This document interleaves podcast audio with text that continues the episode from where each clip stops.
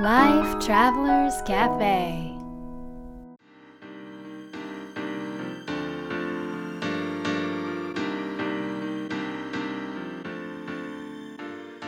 ライフトラベラーズカフェへようこそ松並博です若菜です。世界各国で自分らしいライフスタイルを送っている素敵な方々にインタビューするライフトラベラーズカフェこのバージョンは僕松並博と若菜が日々感じたことなどをお伝えしていきます質問役はのっちですはい。というわけで、はいちょっと前回の続きの話題になるんですけど、うんまあ、続きというか、その後け その後っていうことで、うんあの、前回みひろさんがバッグを捨てるとかどうとか言ってたじゃないですか。あ本当収録の後にうん。すぐ捨てたね、もうすぐゴミ袋に入れてた、ね。もう1分以内にゴミ袋に捨てました、 そうで した。すごいね。今なまんで何年もしてなかったのに。えで教えてくんないから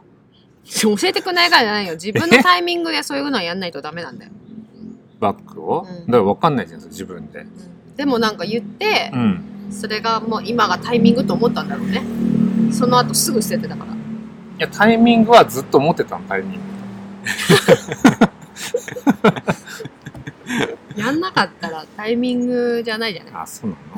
のでも、捨ててみた時はどんな気分でしたか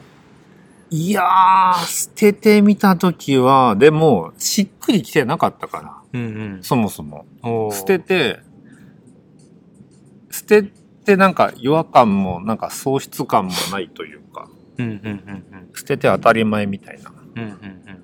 まあ、捨ててというか、あたありがとうっていうことで、うん。えうーん、ちゃんとありがとうって言って捨てはい、たあんだりね。がとうって言って捨てた。うんうんうんうんで捨てたらバッグがなくなって困るじゃないですか、うん。そうなん です。困ったんですよ。これどねうしたんですかそすれぐでに探しまして。でも、今海外に行けないじゃない、うんうでんミヒがあの本当にイメージするバッグはあのなんかね、暗いのがダメなその、うバッグ。うんうん地味なのがダメで、うんうんでなんかでもちょっときちっとしすぎてるのもあんまりや嫌で、うんで個性があって明るく明るくっていうか、まあ、ちゃんと色とかがあって、うんまあ、そういうのって大体海外にあるんですよ。うんでも海外に今行けないから、まあちょっとなんか取り寄せができるようなオンラインサイトで探して、まあ、イタリアから取り寄せてうんいいバッグを見つけたのでえそれをね買いましたね買いました。 はいで来ましたね来ました。ついに持って、今も持ってます。どうですすか新しいバッグ気持ちがいいですね。あただ、なんか、あ、で、そのバッグを買った時にパソコンも買ったんだよ。おおはいはいえなんでですかなんでかっていうと、その、機動性っていうか、今のパソコンってちょっと大きいんだよね。うんうんあの、便便利っていうか、早くて便利なんだけど、でも、あのーバッグを変えるということは、なんかもうちょっとこう、フットワークが軽くなるっていうイメージだよ。うーんそれでパソコンも、ちょっとちっちゃいパソコンも買って、うんううんんちょっと新規一点あう。んうんあと変えたことは、バッグの中に何も入れ、あ、必要な、必要ないものは入れてないっていう。うんうんあ前は前ほらずっと散入れっぱな々し言われだったから、何年も、何年も前のなんかが入っているって、そうそいう。れでさイちょっとタリアのさ警察から来てたさそうなんですよ。あの、駐車違反じゃない、スピード違反かなんかの違反のうん紙がもうよれよれ、今にも破けそうになってたやつがあったんですよ。うんはいそれをくるもうバッグに入れっぱなしにしてたやつ ね。はいで、それをこのタイミングで見てみたんですよ。うんうんそしたそうなんあら、れね、詐欺だと思ったの。詐欺じゃないなんか、いや、だって、去年そう、全然イタリアに行ってないのに、イタリアから、あの、なんかし、郵便が来てたのよ。ほうほうほで、なんか、お金払ってみたいな。ううんうん詐欺だと思うでしょ。 詐欺去年行ってないんだ ちょよっとまあちょっと確かにちょっと怪しいですねで、それでバッグの中に入れてたわ け。はいはいでも言ったん ですずーね詐欺とは思ったけどずーちょっと気になった。ちょっと気になっでもうだからさ、折り目からもう破けてて、うんうんもうよれよれになって、うんうん何ヶ月も経ったんでね。うんうんで、それをバッグを捨てたタイミンた。グで、うんなんか出てきたんだよね、そバう見ッグよがうかっつって見たらその詐欺のやつが。あーねうそしたらよく調べたらんミラノ警察からね。ミラノえミラーノほうほう行きましたそういえばいや行ってないよいつですか2年前二年前2年前は行ったけど、 去年は行ってないよ、僕。2年前は行ったよ。そうでよくよく見たらそのうん2年前の時に、走っちゃいけないレーンを走ったとほうバスレーンをなんか走ったみたいな。ああ、それわかんないですね、ちょっと。そう。わまあ、そわかれで、んないあの、まあ、その、違反の通知が、まあ、1年後に来てですね、うんまあ、ちょっとイタリアらしいんだけど、 1年3ヶ月後で正確に言うで、その、その時すぐに払っていれば、30%割引の価格で違反金を支払うことができたのに、うんもう何ヶ月も、そこに入れっぱなしにした末に、 倍になりました。 倍になったんですか倍になったね。払ったよ、ちゃんと。っていうこともありましたね。っていうことで、なんか、あの、物は本当に今必要なものだけをミヒは入れる。るっていう習慣にして、うんだから一回全部バッグの中出すっうんていう、なんかそれはすごく新しい習慣だったよね。そうだね。それは新しい習慣だった。それやってみてどううーん、でもまださ、あの、遠出をしてないのよ。うんうんうん。近所しか行ってないから、ううんん。それで事足りてるんだけど、遠出をするときに、そのバッグを持ってったときにどうなるのかっていうのはまだあちょっ確かとね、不安。え、と遠出ってどのレベルの遠あ、出を言っ一てるんですか泊以上。おーあでも一泊以上だったらキャリーケースがあるじゃないですか。あ、じゃなくて、例えばなんだろうな。例えば、いや、電、ケーブル類とか、電源とうかん、うん常に持ち歩くようなものうんうんは普通にバッグに入れるでしょ。ああ、確かにうん。ノッチがリュックに入れてるようなものだよ。うんうんうんうん。なるほど。そうそうそう。それを、こう、いろいろ入れてったら、ちょっとどんなバッグになっちゃうのかっていうのがまだわかんない。まあでも、うんうん新しいこうライフスタイルがバッグから始まったわけなので、うん。まあ今までのやり方がフィットしないことも、あると思あー、そうだでねそ。れはそれでよくてフィットしないんだっていうことに気づけるからうん。それはもうよくと気づいた方がいいね。でもね、まず気づいたのが、財布が重すぎる。ああなだるほからどね。財布を軽くしたいなと思って。うんうんうん。いっぱいなんかいろんなの入れてるもんねミヒパンパンに。なんでさ、こう人を悪いみたいな。いやいやバッグの時は財布ですよ、今度 は。ただ事実を言ってるだけであの、えー別にあの批判は一切してないですよい。や、だからパ